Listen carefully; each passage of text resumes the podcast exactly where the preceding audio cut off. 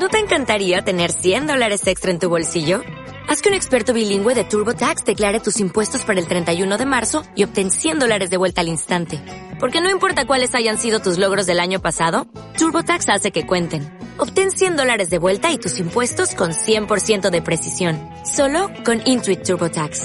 Debes declarar para el 31 de marzo. Crédito solo aplicable al costo de la presentación federal con TurboTax Full Service. Oferta sujeta a cambios o cancelación en cualquier momento.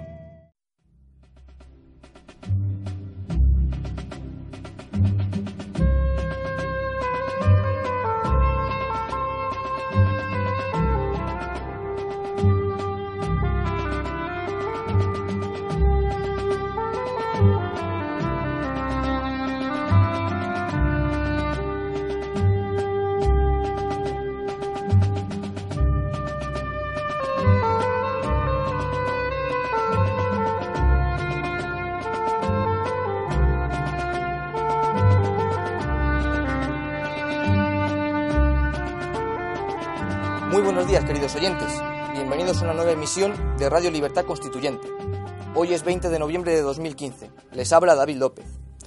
Hoy contamos eh, mediante Skype con don Roberto Centeno. Muy buenos días, don Roberto. Muy buenos días, queridos amigos. También tenemos junto a nosotros a Pablo Mendiguren. Muy buenos, días, Pablo. Y por supuesto, don Antonio García Trevijano. Muy buenos días, don Antonio. Buenos días, especialmente, como no lo tenemos delante, pero sí muy cercano a Roberto. Buenos días, Roberto. Buenos días. Hoy es tu día, ¿eh? Hoy sí que vas a poder contar eh, unas historias eh, de las que fuiste protagonista directo. Pero tengo que tener cuidado por el tiempo, porque tú tienes que irte y, y no, y no quiero alargarme demasiado. Pero bueno, a ver, vamos a empezar con la noticia para que tú puedas irte con tranquilidad. Las, una noticia referente al 40 aniversario de la muerte de Franco. De la, de David. Muy bien. La encontramos en la parte inferior de la portada del, del diario El País. Y dice, escritores y artistas evocan el momento de la desaparición del dictador hace 40 años. ¿Qué hacía yo cuando Franco murió? Ese es el tema. Y luego en las páginas interiores dedica a un Sí. amplio reportaje. Sí, una, una veintena de representantes de la cultura rememoran cómo vieron la noticia. Y el titular dice, así me enteré de la muerte de Franco. Don Antonio, don Roberto. Bueno, Roberto, antes de empezar y de contar lo que yo, cómo me enteré yo de la muerte de Franco, y toda la colección de los entrevistados dicen lo mismo.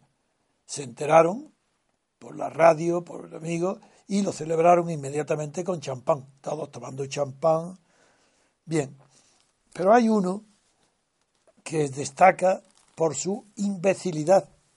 Es un historiador que tiene mucho nombre en España, que consiguió ser considerado como un hispanista, y es eh, Paul Preston. He aquí lo que dice Paul Preston, que habiendo vivido en Madrid y consciente del riesgo de una nueva guerra civil, de una nueva guerra tras la muerte de Franco, bueno, había seguido el desarrollo de su última enfermedad. ¿Cómo se puede ser tan panoli de creer esa locura? Después de Franco, a la muerte de Franco, una nueva guerra civil. Pues eso es que era inimaginable, que no había ni un niño ni un viejo, ni un, ni, ni un débil mental se le podía ocurrir más que a este. Por eso, como yo sé que tú tienes una opinión muy clara sobre Paul Preston, te lo digo de antemano. Este dijo que a la muerte de Franco temía una nueva guerra civil. Bueno, eh, eh, nadie mejor que tú, que estaba en la punta de lanza de la oposición democrática y de la ruptura democrática para decirlo. Pero eh, yo lo que puedo decir, el otro día escribí un artículo muy duro contra este indocumentado, que es un caradura que mm, vive como un rajá, igual que Ian Gibson, viven como rajás, uno de el odio a Franco y la mentira, ¿eh? y el otro de buscar el cadáver de Federico García Lorca, que solo su familia sabe dónde está enterrado y no se lo ha querido decir, pero que se ha llevado una pasta impresionante en subvenciones de todos los gobiernos de izquierdas por aquí y por allá. Paul Preston eh, miente en, su, en, su, en su biografía de Franco es una auténtica basura.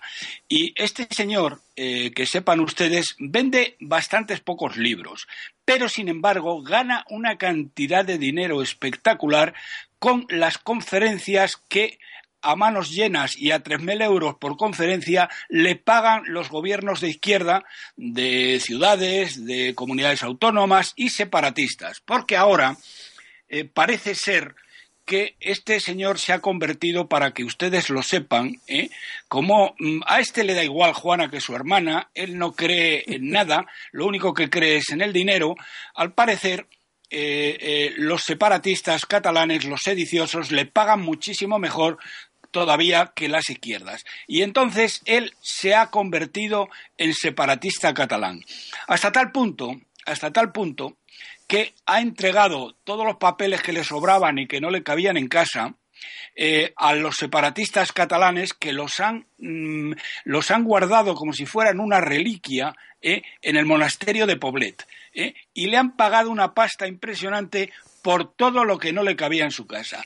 En definitiva, este señor ni es un historiador ni es nada, es un sinvergüenza y un vividor. Bien, como quiero en la modestia de mi aportación, pero sí en la seguridad absoluta de que lo que yo cuento nadie se atreva a decir, yo sí, ahora voy a contar qué hacía yo cuando Franco murió. Así, no lo que estos dicen todos, celebrar champán y, y llamarse uno a otro. Bien. Dos días antes de la muerte de Franco, cuando estaba en el hospital ya grave, yo concedí una entrevista radiofónica a la BBC de Londres, donde dije las mismas cosas que, hoy, que digo hoy. Yo no he cambiado mi discurso. Y bien, dos días después, tres días antes de la muerte, dos días después, eh, sufrí un atentado en la calle Claudio Cuello, despacho de un abogado que se llama Muñoz Salvadores. Nos había citado a Tierno Galván, Ruiz Jiménez, Riaza, el notario, junto a otros y un periodista venezolano para hacernos una entrevista para Venezuela. Yo acudí, pero después Ruiz Jiménez y Tino Galván no acudieron. Eh, y al poco tiempo de llegar, a los cinco minutos, un comando eh, con pasamontañas, sin la cara, pues entró disparó, con metralletas, comando de dos personas, dispararon, todos mandaron ponernos de pie contra la pared y bueno, eh, después de ponernos el fusil delante o la metralleta para decir que, por lo menos a mí me lo dijeron, que era mi último instante de vida, pues eh, nos obligaron a tirarnos en el suelo y nos dieron una eh, paliza enorme, grande, de golpes con mazas de estas, de pinchos de la edad media, de esas mazas con cadena, pues tumbado en el suelo sobre la espalda. Yo me dio tal vergüenza de los gritos y los chillidos que daba todo el mundo. Natural, además, yo no, los critico, pero digo simplemente que yo no soy así. Y pues yo fui el último en que me tumbaron en el suelo para pegarme y como había visto el espectáculo del, tan lamentable de los golpes y los chillidos, tiraron a un, al periodista venezolano, desde el suelo levantó la mano para decir que era extranjero, le dieron un golpe con la maza y le rompieron el brazo de los huesos. Y lo al hospital. Cuando llegó mi turno, me empezaron a dar golpe, golpe, golpe, y yo no, yo no gritaba, me callaba, lo suponía, y me rompieron mm, en las vértebras superiores del cuello, me aplastaron, no sé cómo se llama técnicamente, las puntitas que salen en la, las vértebras arriba. Bien, y pues luego pusieron una, unas, bombas de humo diciendo que iban a explotar, que andaban. Bien, se fueron y enseguida salieron disparados todos, pero como me habían dado más fuerte y sobre todo en sitios muy vulnerables, que no podía mandar, no podía andar, no podía levantarme por los golpes en la columna vertebral. Arrastrándome llegué al, a la ventana, a la que era una puerta, pude abrirla, la, ventana, y asomarme un poco, porque era un balcón, no era ventana, era puerta de cristales, y en la calle Claudio Cuello abajo ya estaba eh, los dos coches de policía tocando la sirena, es decir, que no había pasado ni dos minutos, ya estaba allí la policía. Es decir, inmediatamente dije, bueno, estos son estos los mismos, yo no salgo. Y me quedé más tiempo, pero como el humo me impedía eh, respirar, pues me quedé respirando al lado de la rendija de la puerta hasta que oí las, que se fueron los coches. Entonces salí a la calle, porque tenía la suerte de que estaba el ascensor, estaba allí arriba, lo entré bien como pude, salí arrastrándome en la calle, me puse de pie y tambaleándome, eh, paré un, al salir a la calle paré el primer coche que pasó, era un Mercedes, y paró enseguida, se bajó, ¿qué le pasa a usted? Pues nada, pase, pase, y le dije que me llevaran al hospital que estaba en, General Mola, que era Cobesa, donde había unos médicos que yo conocía y fui, estaba al lado, muy cerca. Bien, primera reacción, era un Mercedes, y el señor tan atento me dijo, nada, y por Dios, le llevo ahora mismo, no se preocupe. Y le dice, ¿qué le ha pasado? Y dije, un atentado. ¿Pero cómo un atentado? ¿Quién? Digo, la policía. Salga usted ahora mismo de aquí. Me abrió la puerta, fuera. Esa era la burguesía con Mercedes que yendo yo, que no podía ni andar, me echa de su coche porque dije que el atentado lo había cometido la policía. Eh, luego me enteré bien que no había sido la policía, que había sido un comando de la Guardia Civil de Majadahonda, el mismo que antes había intentado matarme con un avión, con, con dos autobuses, uno de ellos que me tiraría a la carretera y el otro me ametrallaría. Pero en fin, ese, voy al el día de la muerte de Franco. Me voy a casa, después de ver los médicos, me dicen que no es grave, pero que es doloroso y que tendré que guardar cama, que no podré andar durante 10 días. Pero yo llego a casa y me encuentro lleno de pazquines amenazándome que van a matar. Y ya eso, eso yo ya estaba un poco habituado a recibir amenazas de muerte. Pero aquel día, unido al atentado, que aquel mismo día ya lo estuviera, vi que había una organización ya seria.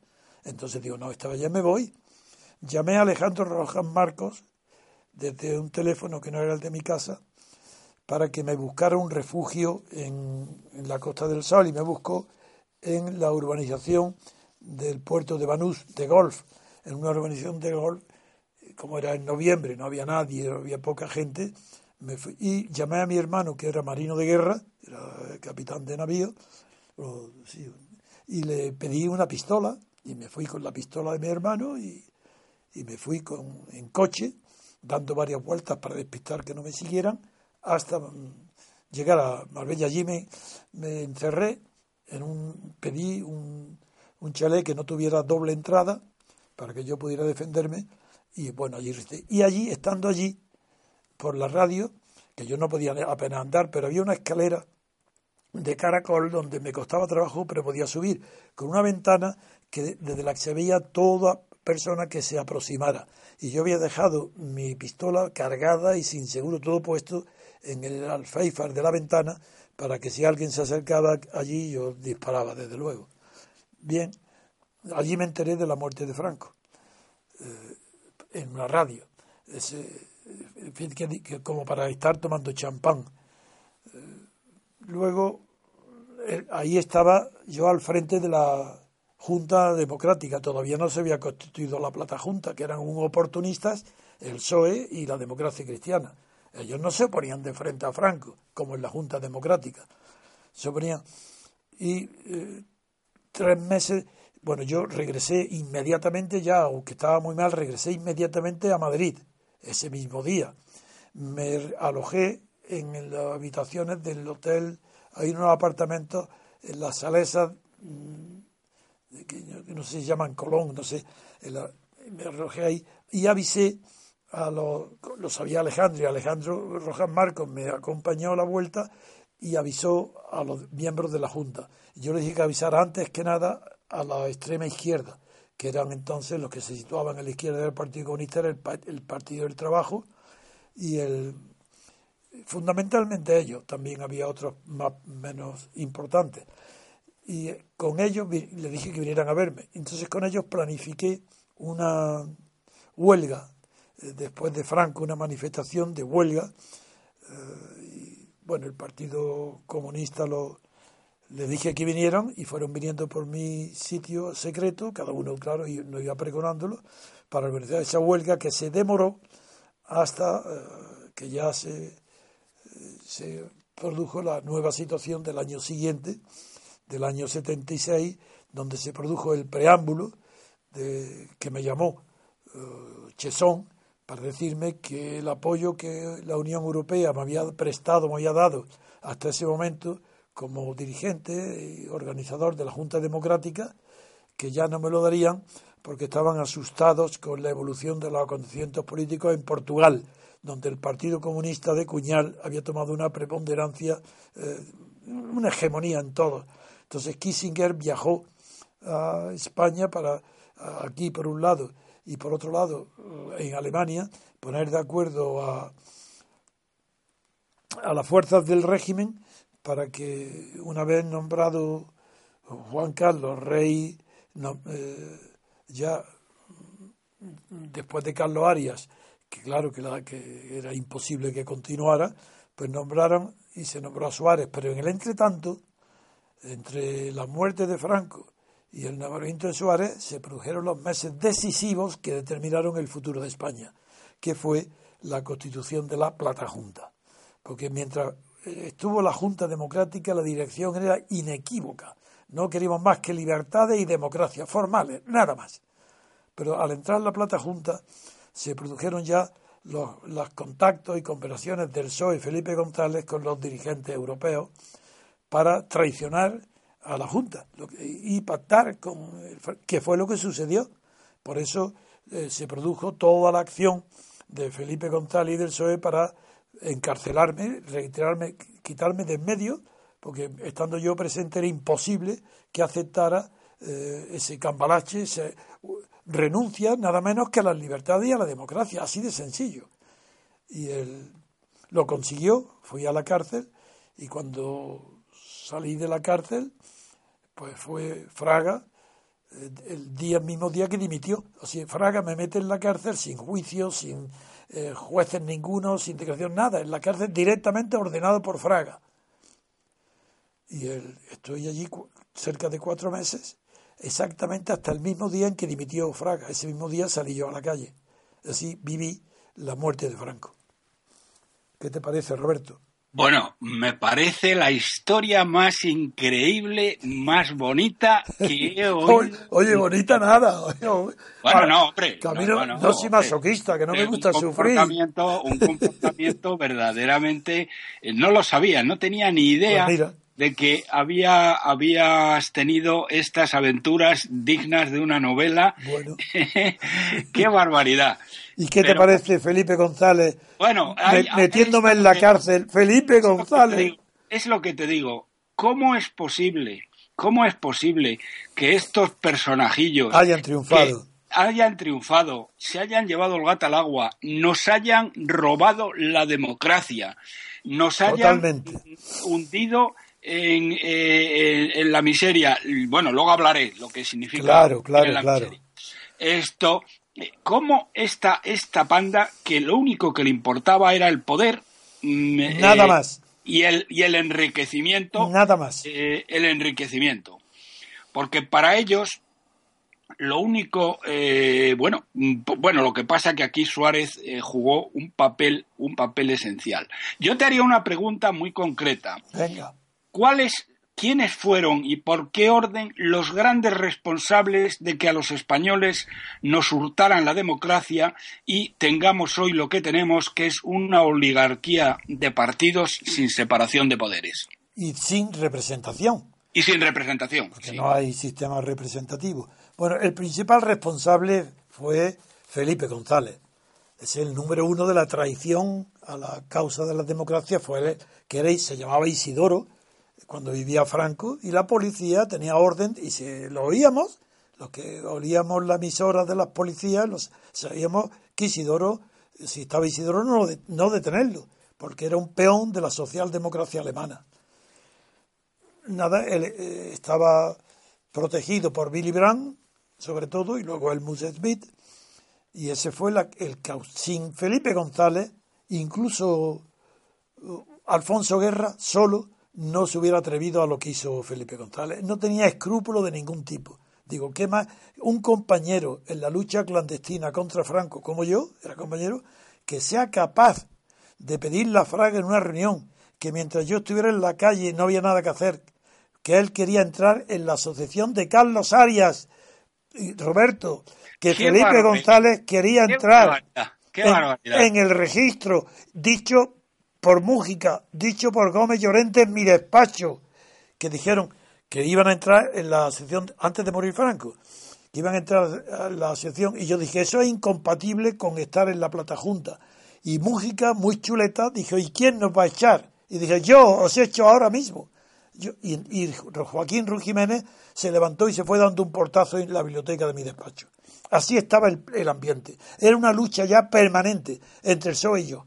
Y por eso el PSOE, cuando fracasó en todo, cuando no podía conmigo y lo derrotaba una y otra vez, y salí de la cárcel, nadie quería moverse, y yo el mismo día que salí de la cárcel convoco una, una huelga. El mismo día 13 de junio, el 14, reúno todo a mi despacho, le echo una bronca, diciendo cómo es posible que los tres meses y pico y casi cuatro que he estado en la cárcel no se ha, no se ha hecho nada, como si no hubiera oposición.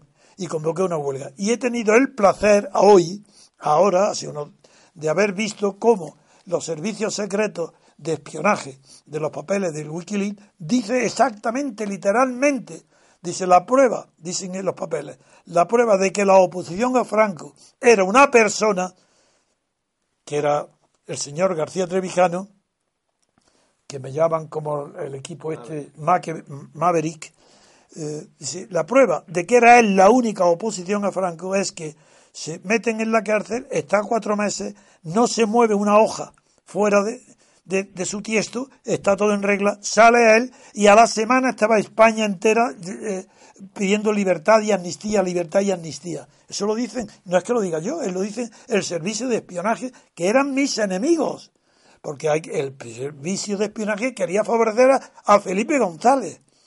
Y mis enemigos eran Felipe González y Estados Unidos. Bueno, pues eso es lo que dicen, que la oposición era yo. Eh, con eso ya... Pues eh, verdaderamente, verdaderamente eh, Antonio, tuviste una actuación heroica y, y, estos miserables que han llevado a España donde han llevado. Por cierto, has mencionado a Enrique Mújica. Sí. Fíjate que eh, una de las frases más notables de este caradura y aprovechado fue la siguiente. Eh, dijo, bueno, esto de la libertad y de la democracia está muy bien, pero lo importante, lo verdaderamente importante es conseguir buenos puestos de trabajo para los demócratas. Exactamente, eso fue lo que hizo todos ellos. Se colocaron. ¿Eh? ahí es cuando empezaron, fue el pistoletazo de salida para enchufar a las legiones y legiones de no de demócratas, de desmayados, sino de parientes y correligionarios. De desmayados de comida y de cerebro. bueno, pues este, este eh, señoras y señores, es Enrique Mujica, que ha desaparecido, yo no sé dónde está. No sé. Oye, me gustaría que lo mismo que yo haré una síntesis luego decir qué ha pasado en estos 40 años desde el punto de vista de la libertad y la democracia, que tú hicieras una síntesis muy breve sobre qué ha pasado en el estado de la economía, porque es que esto tampoco se sabe. Se dice, estamos mucho mejor. Bueno, en términos relativos, ¿qué ha pasado con la economía cuando muere Franco y lo que hay hoy? Bueno, vamos a ver, yo no voy a entrar en la política porque para eso estás tú y nadie mejor que tú.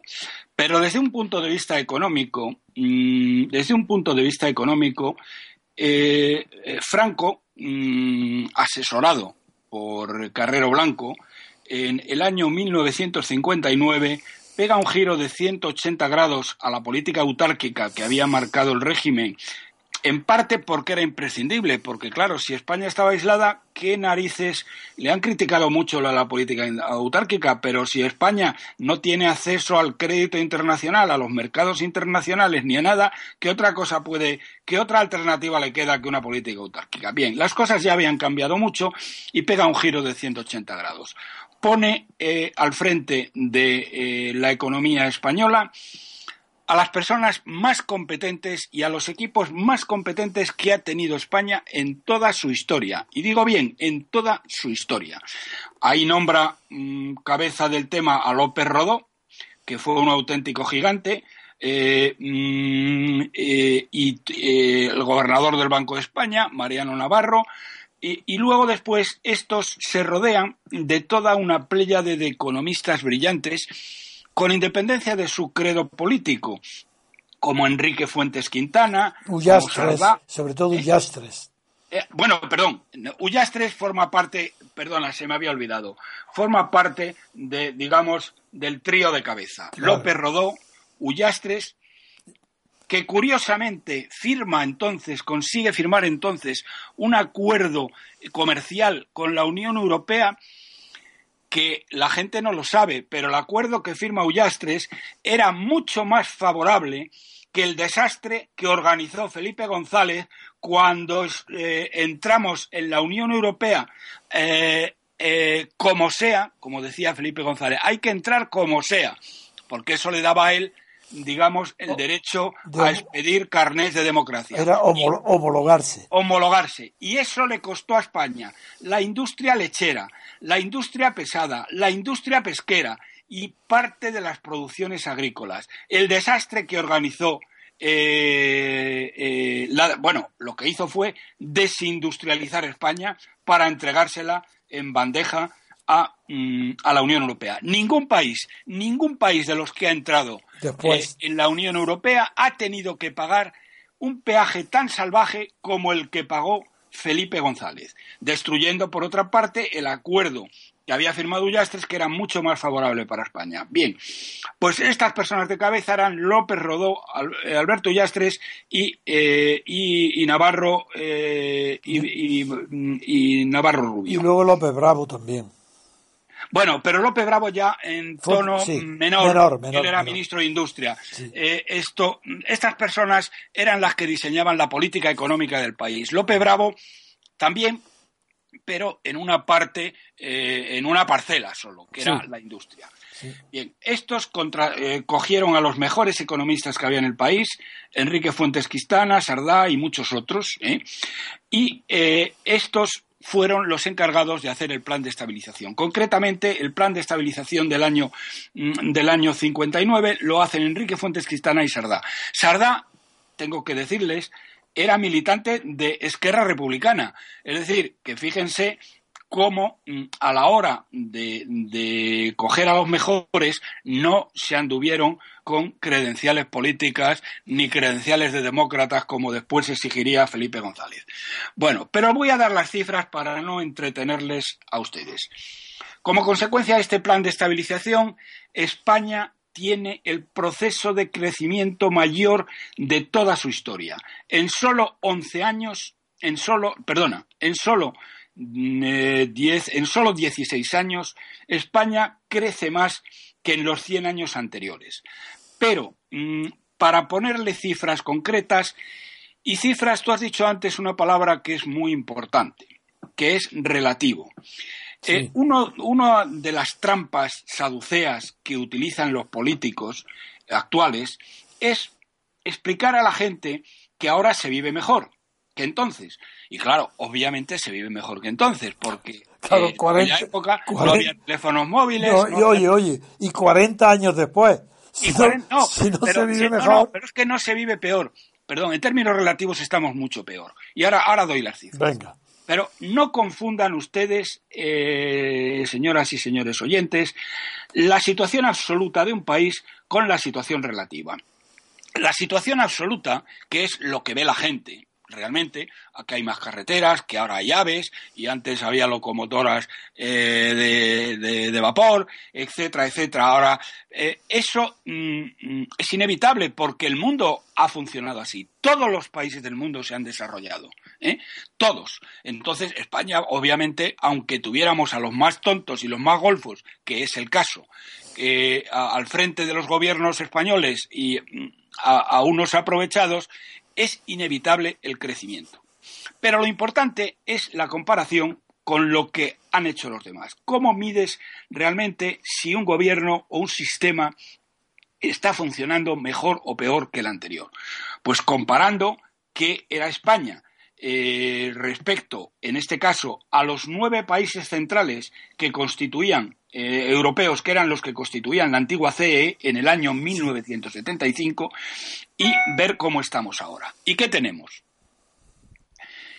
España tenía en el año 1959, mm, ¿se escucha? Sí. Ah, en el año 1959 la renta per cápita de España era el 59%, es decir, casi la mitad de estos nueve países centrales de la Unión Europea, que eran los grandes, eran Francia, era Alemania, era Austria, era Gran Bretaña, era Italia, Bélgica, Holanda, etcétera. ¿eh? No estamos hablando de los países del este que han entrado y que tenían unas rentas per cápita bajísimas gracias a el periodo el periodo soviético, que era el que hubiéramos tenido aquí, eh, como dice Anthony Weber en su excelente libro sobre la Guerra Civil Española, lo que hubiéramos tenido si hubiera ganado la República la Guerra Civil.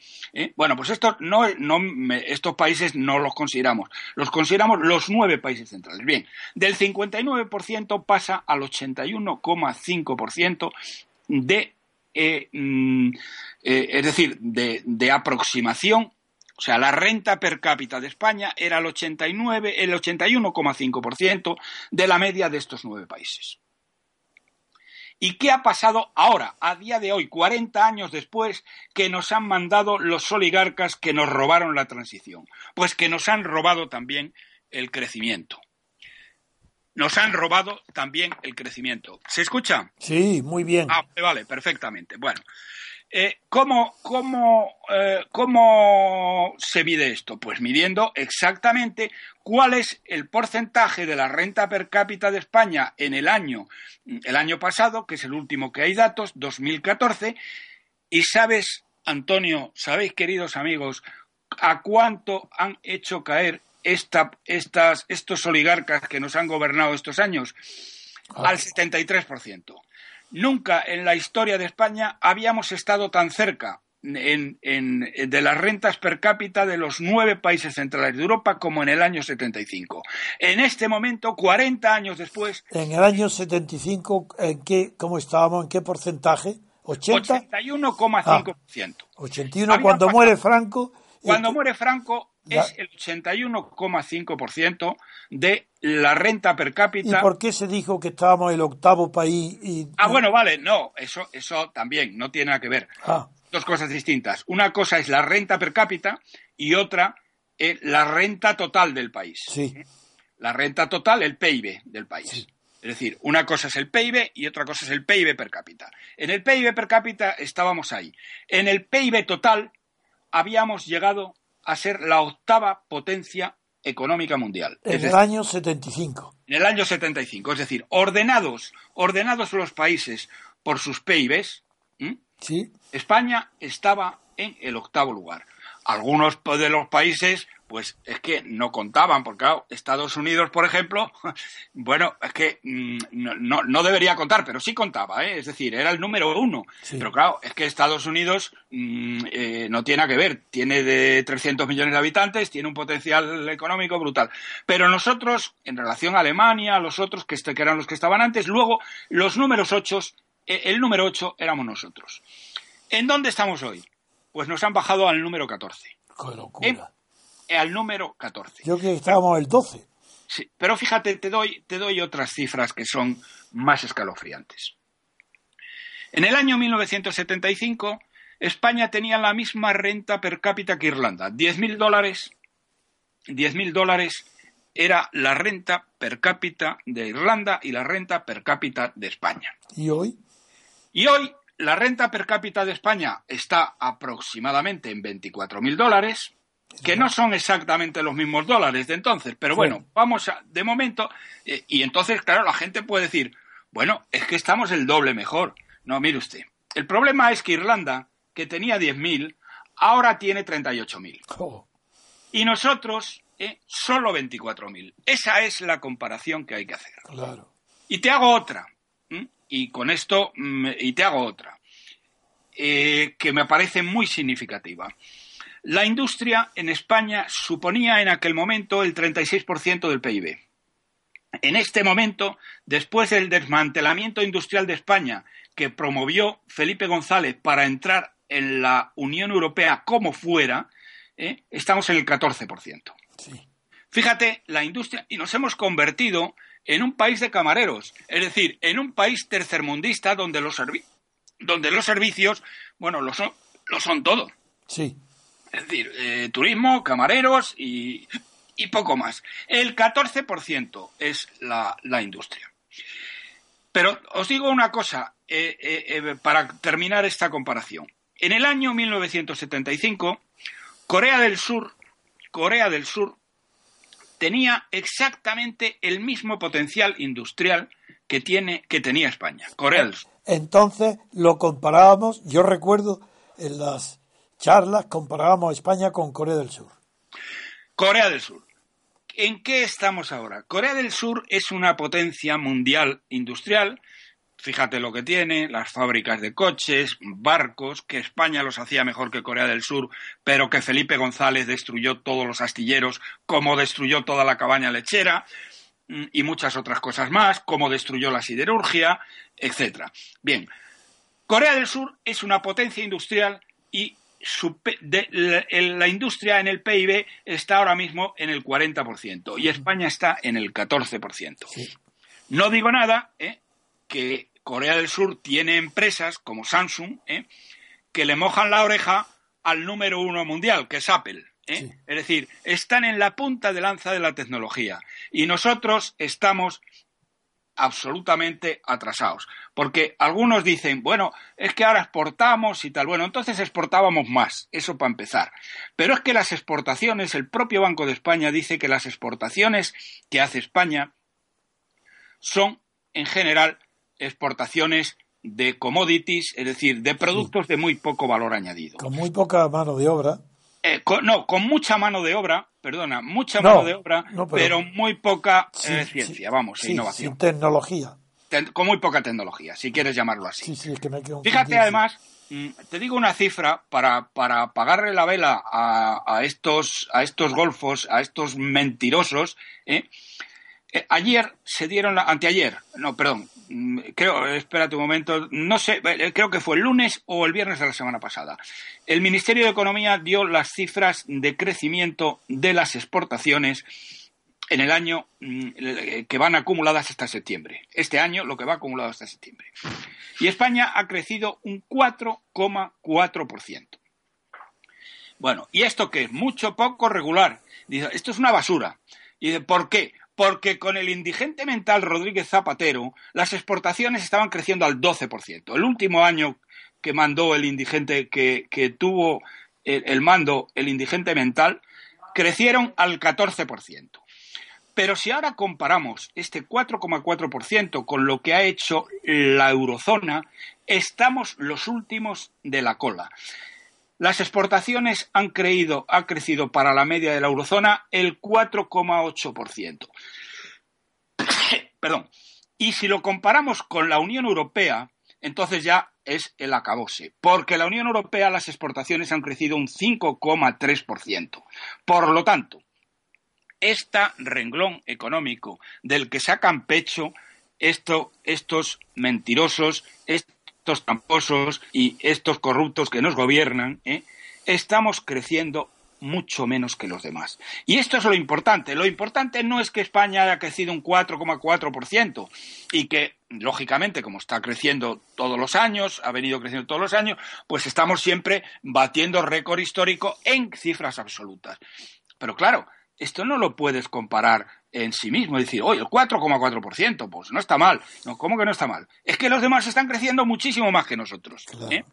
Pues, y este, esto es un poco, esto es un poco el, tema mm, de, bueno, de cómo estábamos y por mm, dar otra cifra.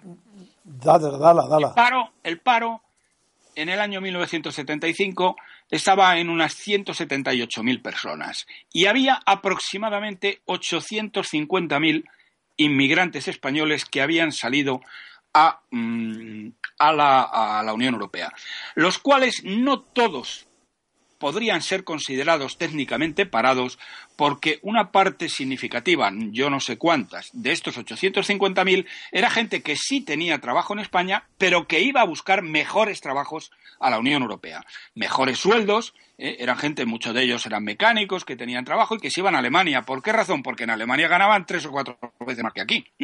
Por lo tanto, si por consideramos que la mitad de los migrantes 125.000 se marcharon porque no tenían España, estamos hablando, estamos hablando de 550, 600.000 parados frente a los 5 millones que tenemos ahora. Bueno, y esto es lo que hizo el denostado Franco y estos payasos que brindaron con champán el día de su muerte, pues con que brindan ahora, eh, teniendo en cuenta la acción lamentable que nos ha llevado y hecho de que desde que se funda la transición, se pone en marcha la transición, don, Roberto, el crecimiento... Don Roberto, le escuchamos un poco, un poco mal ahora. Sí, a ver, ahora me... Sí, le escuchamos mal, entrecortado. Entrecortado, espero. No, ahora bien, ahora bien. Ahora bien. Bueno, pues y termino. Pero voy, voy, sí. Hemos crecido, hemos estado creciendo sistemáticamente estos 40 años muy por debajo de nuestra tasa de crecimiento potencial. ¿Debido a qué? Debido a la política disparatada de esta banda de oligarcas que han gobernado también para la oligarquía empresarial y no a favor de los españoles. Pues para que tú puedas calcular lo que hubiera sido España si triunfa mi tesis de la ruptura democrática, si no se interviene la traición del PSOE, y de Felipe González, eh, no hay más que saber qué es lo que yo dije en, delante del Parlamento de Estrasburgo cuando antes de la Plata Junta presenté a la Junta Democrática en Estrasburgo. Y dije literalmente allí en la sede del Parlamento, en la presidencia, acompañado de Chesón, que me replicó, pues allí dije que nosotros, los españoles, estábamos conquistando la libertad política en España que no pedíamos ayuda para esa conquista, puesto que estábamos seguros de lograrlo. Y que cuando conquistáramos la libertad política, vendríamos a Europa no para pedir ayuda económica, dije, ni para ser como vosotros, sino para traer algo nuevo que vosotros hoy no tenéis todavía. Y eso nuevo, dije, se llama libertad política, porque vosotros tenéis la libertad política americana, que es quien ganó la guerra mundial, os dio las constituciones y las libertades que tenéis es resultado de, de la guerra mundial ganada por Norteamérica. Y nosotros era la primera vez que en el continente europeo el pueblo por sí solo logra la libertad política. Y, si, la traemos a Europa a cambio de, que, de nada, nada más que queremos aportar. Figúrate, homologar, homologarme, homologar nosotros a España era una vergüenza. ¿Homologarnos con quién? con las oligarquías que habían instalado Estados Unidos que vencieron en la guerra y sacaron a los viejos que perdieron la batalla contra Hitler y contra Mussolini, como Adenauer y de Gasperi, e incluso Robert Schuman. Eso yo no, eso lo odiaba, no quería seguir ese camino, lo conocía muy bien. Yo sabía todo, todo lo que había pasado en Europa, había leído las memorias de Spack, sabía todo. Y, ese camino, por eso yo, mi, mi concentración total era conquistar la libertad política porque era la mayor conquista económica que podríamos lograr nunca, entrar en Europa por la puerta grande, sin homologarnos. Esa es la tristeza tan grande que tengo y la pena que me ha acompañado toda mi vida desde que triunfaron, pues eso, la mentira, la deslealtad y la vergüenza de conquistar unos puestos de trabajo personales sacrificando España, su bienestar y sobre todo la libertad política colectiva. Esa es la verdad, Roberto. Exactamente, verdaderamente ha sido, ha sido un tema, un tema eh, terrible, un tema fallido que no sé si podrá tener solución o no podrá tener solución, pero estos, eh, estos eh, señores que se hicieron con el poder dividieron España en trozos mm, totalmente contrarios todos ellos a la realidad histórica del país ¿eh? y lo hicieron para buscar legiones y legiones, en total dos millones para que tengan ustedes una cifra, en total han colocado dos millones de enchufados. De los tres millones eh, o casos empleados públicos, solamente, y esta es una cifra que dio Montoro, solamente 900.000 han obtenido el puesto de trabajo con unas oposiciones limpias y transparentes. Los otros dos millones, dos millones cien mil han obtenido el puesto a dedo con oposiciones a medidas. Muy bien. Es esta,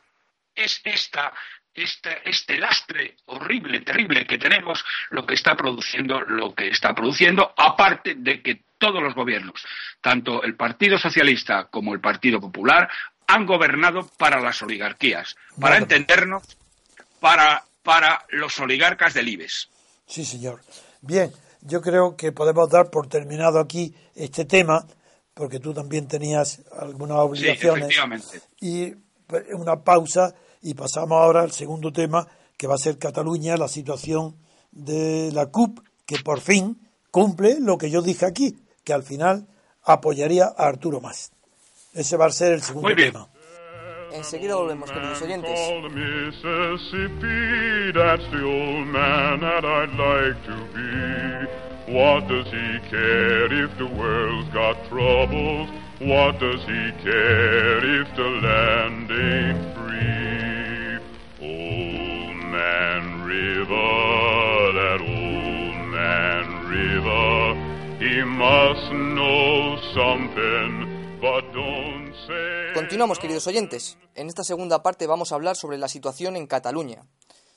Leo lo siguiente en la portada del diario El Mundo. La dirección de la CUP reitera el veto a, a Artur Mas y lo someterá a sus militantes. Reitera, no, retira. Retira, perdón. Ay, cualquier cosa. Perdón, sí, completamente distinto. En la página 14 leo lo siguiente. La CUP ya se abre a investir a Artur Mas. El partido admite someter a votación de sus bases la reelección del presidente, aunque exige a Junts pel Sí que Junts pel Sí, perdón, le haga una nueva oferta. Y también voy a leer las siguientes declaraciones de Mas Colell, el consejero de Economía en funciones, que dice lo siguiente. De la CUP podemos aceptar dos votos para la investidura de Artur Mas como presidente, pero no sus condiciones. Esto en cuanto al diario El Mundo. En cuanto al diario El País, leo las siguientes eh, declaraciones entre, entre, entrecomillado de Fernández Teixidó, exdirigente de Convergencia, en portada. Deberíamos asumir que el plebiscito se perdió. Y en páginas interiores del país, concretamente en la página 17, leo lo siguiente. La CUP cambia de posición y se abre a investir a Artur Mas. La CUP aceptó la posibilidad de votar la investidura de Artur Mas. Dependerá, de lo que digan las bases, argumentaron los diez diputados de la formación anticapitalista que comparecieron en una rueda de prensa en la que denunciaron lo que consideran chantajes y presiones de Junts pel Sí para llegar a un acuerdo. Don Antonio. Bien. Prescindiendo de las circunstancias menores, de los detalles que acompañan siempre a las decisiones políticas, recordaréis que hace no mucho tiempo aquí predije que el resultado de la CUP, las negociaciones de la CUP con más, estaban sometidas a un proceso pactado de negativas públicas, de votaciones donde la CUP se oponía, pero que todo era un teatro, porque estaban ya de acuerdo en que al final la CUP cedería a la investidura de más después de haber votado pues la declaración de independencia. Ahora se cumple a rajatabla lo que había dicho y eh, vuelve a situar el tema en el terreno donde no tenía que haber salido. Aceptamos que nos voten la investidura dos miembros de la CUP, pero no aceptamos sus condiciones. Eso ha sido tal vez una metedura de pata, porque es- para mí es aburridísimo contar, narrar o escribir o hablar sobre las negociaciones políticas. porque siempre son las mismas, en Francia, en Alemania, en Rusia, con un régimen soviético, con un régimen franquista, con un régimen democrático, hasta en Estados Unidos. Cada vez que se reúnen grupos de poder para negociar, es lo mismo. Qué aburrimiento, qué monotonía. Todos exhibiendo una amenaza que todo el mundo sabe que son, dependen de qué. Pues la amenaza, en este caso, la que precipita ya y no se va a esperar más tiempo, es la que Arturo Más y Convergencia han sacado ya el arma definitiva. Y el arma definitiva es que si no hay acuerdo con la CUP, adelantarán las elecciones, se irán a otras elecciones. Y a eso ya no. En las elecciones hoy, hoy en Cataluña, saben todos los soberanistas, todos los que defienden la independencia, que tendrán un resultado sensiblemente peor que el que obtuvieron antes. Y ante eso se callan todos, incluida la CUP. Eso es lo que ha pasado, nada más. Y entonces ya las posiciones se acercan, ya ha terminado, y no tienen más que salvar el prestigio de lo que se dice salvar la cara. ¿Cómo salvar la cara? CUP dice lo que digan los militantes. ¿Qué dice eh, eh, Convergencia y Unión? Sí, aceptamos los votos para la investidura, pero no sus condiciones. Es decir, esto es aburridísimo.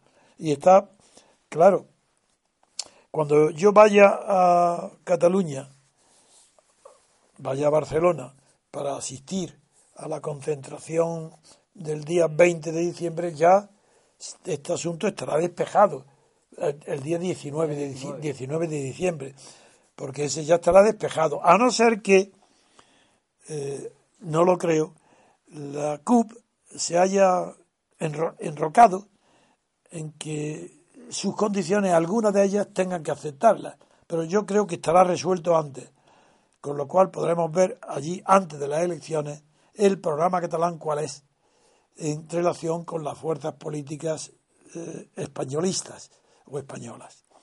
Eh, por eso yo he creído que era oportuno haber convocado para esa fecha de toda España un testimonio de fuerza moral. No se trata de defender la unidad de España como porque esté en peligro el territorio, que se separe. No, no, eso es imposible. No, no, es que moralmente está destruida. No hay conciencia española. Y a eso es a lo que vamos. Para reunirnos con catalanes y juntos expresar la conciencia de la unidad de España. Lo que queremos restablecer es la conciencia política. Y con esa finalidad iremos. Ahora, el tema de la CUP, lo digo, es que no relato más, porque ya lo dije, porque me aburre tener que estar como niño, como si relatando las combinaciones de los niños, que todo uno gana de una manera, otro gana de otra, se amenazan sabiendo de antemano que no van a llegar la sangre al río, y esto es lo que está pasando en Cataluña es eso. Y ahora, si es cierto que una vez celebradas las elecciones del 20 de diciembre, como ya la CUP no se presenta, ¿qué es lo que está pasando entonces por parte de Esquerra Republicana? Pues que está a la espera, no a la espera del resultado de las conversaciones que pueden haber entre, entre Convergencia y la CUP, porque lo que quiere Esquerra Republicana es coger todo el voto que iría a la CUP si se presentara. Entonces ahí esa es la estrategia por eso está tan silenciosa, porque ahora el protagonismo es CUP, porque se están repartiendo o quieren repartirse su cadáver, porque la CUP ya es un cadáver, porque después de las elecciones desaparece y ya veremos si alguna vez podrá resucitar. Esa es mi conclusión, que ahora la atención está entre la relación de Esquerra y la CUP, porque la Esquerra no quiere atacarla, porque quiere recoger sus votos. Muy bien, hacemos una pequeña pausa y enseguida volvemos, queridos oyentes.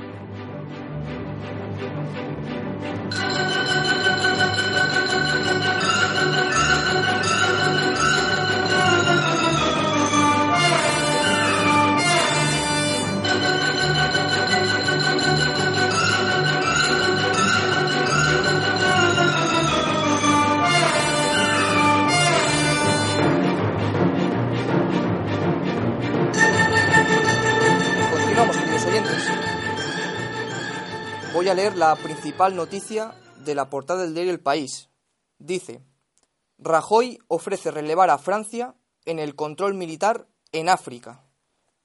Un mayor despliegue español en el Sahel y República Centroafricana perdón, puede permitir al ejército francés concentrar recursos en la guerra contra el ISIS.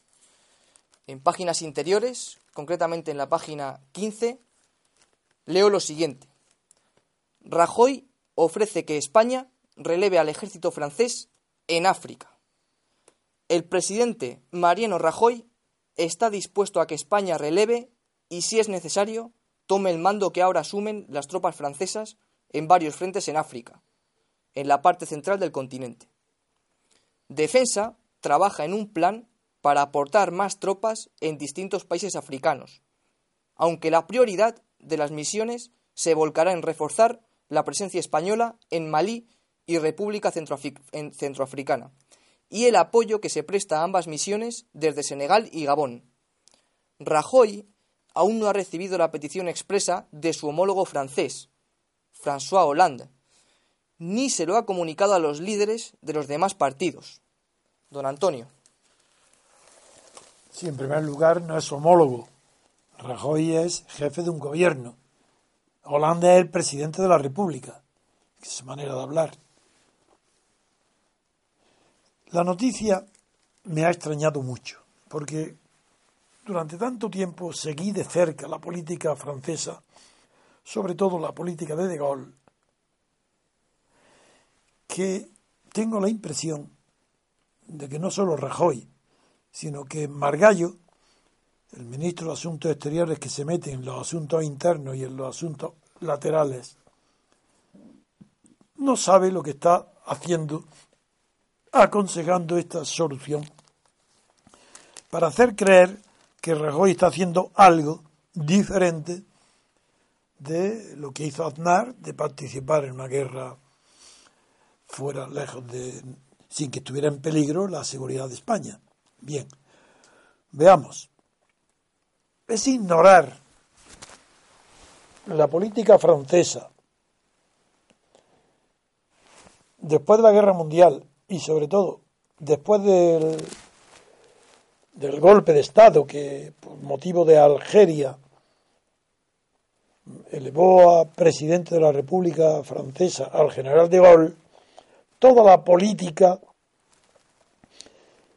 de a partir de ese año 1958 en África se centró en si la comunidad autónoma que el propio de Gaulle, no autónoma, no, la comunidad francófona que el propio de Gaulle creó, podría resistir las literaturas de esa comunidad, haciendo creer que eran iguales que en Francia, y es verdad que tenían los países africanos la potestad de designar a dos diputados para que estuvieran presentes en, en el Parlamento francés. Y de ahí también copió España la idea de que la República de Guinea eh, designó a tres diputados aquí en Madrid directamente, que, fueron Andrés Moisés, José Onsué y Pedro Oicón. Fueron diputados de las Cortes Españolas. Y fue una imitación de lo que De Gaulle había creado para parecer que los países de la comunidad francófona no querían la independencia. Eso fracasó cuando Mali y, el propio Senegal, que es lo más cercano a Francia que pueda haber, con Leopoldo Senghor y Mali, eh, no aceptaron este plan y rompieron y, forzaron a De Gaulle a reconocer la independencia de Senegal y de Mali. Digo toda esta historia, la recuerdo, porque quien no conoce la historia africana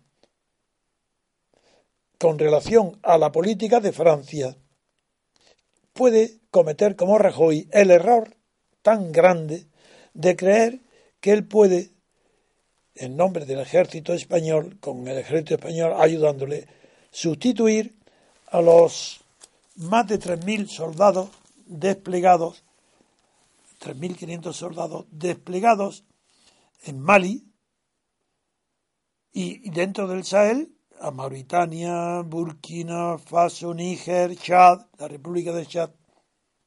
Además de que en la República Centroafricana, cuya capital es Bangui, también tiene a 900 soldados más, es decir, hay más de 4.000 soldados. Cree que puede hacerlo porque de esa manera piensa Rajoy, uno, evitar su participación directa en la guerra de Siria, en el ataque al ISIS en Siria, por tropas terrestres o incluso por aire, por bombardeo. Dos, hacer algo de solidaridad con la comunidad europea, ayudando a Francia para que si España toma el relevo de Francia con el ejército francés, eh, eh, relevando al ejército francés por el ejército español, para defender allí y combatir los yidaístas, está cometiendo un inmenso error. Esto solamente tendría sentido si se lo han pedido previamente, incluso en secreto.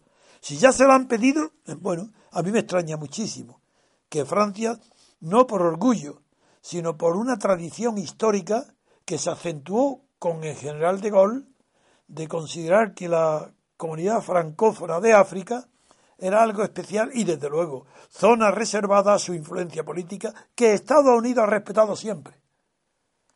Y Francia ahora sí permite que el ejército español sustituya al francés en Mali y Centro y la República Centroafricana, que son los dos eh, lugares geográficos más significativos en la lucha contra el yihadismo, sería como ceder a España la influencia política en la África francófona que jamás ha permitido que ningún otro país entre ahí.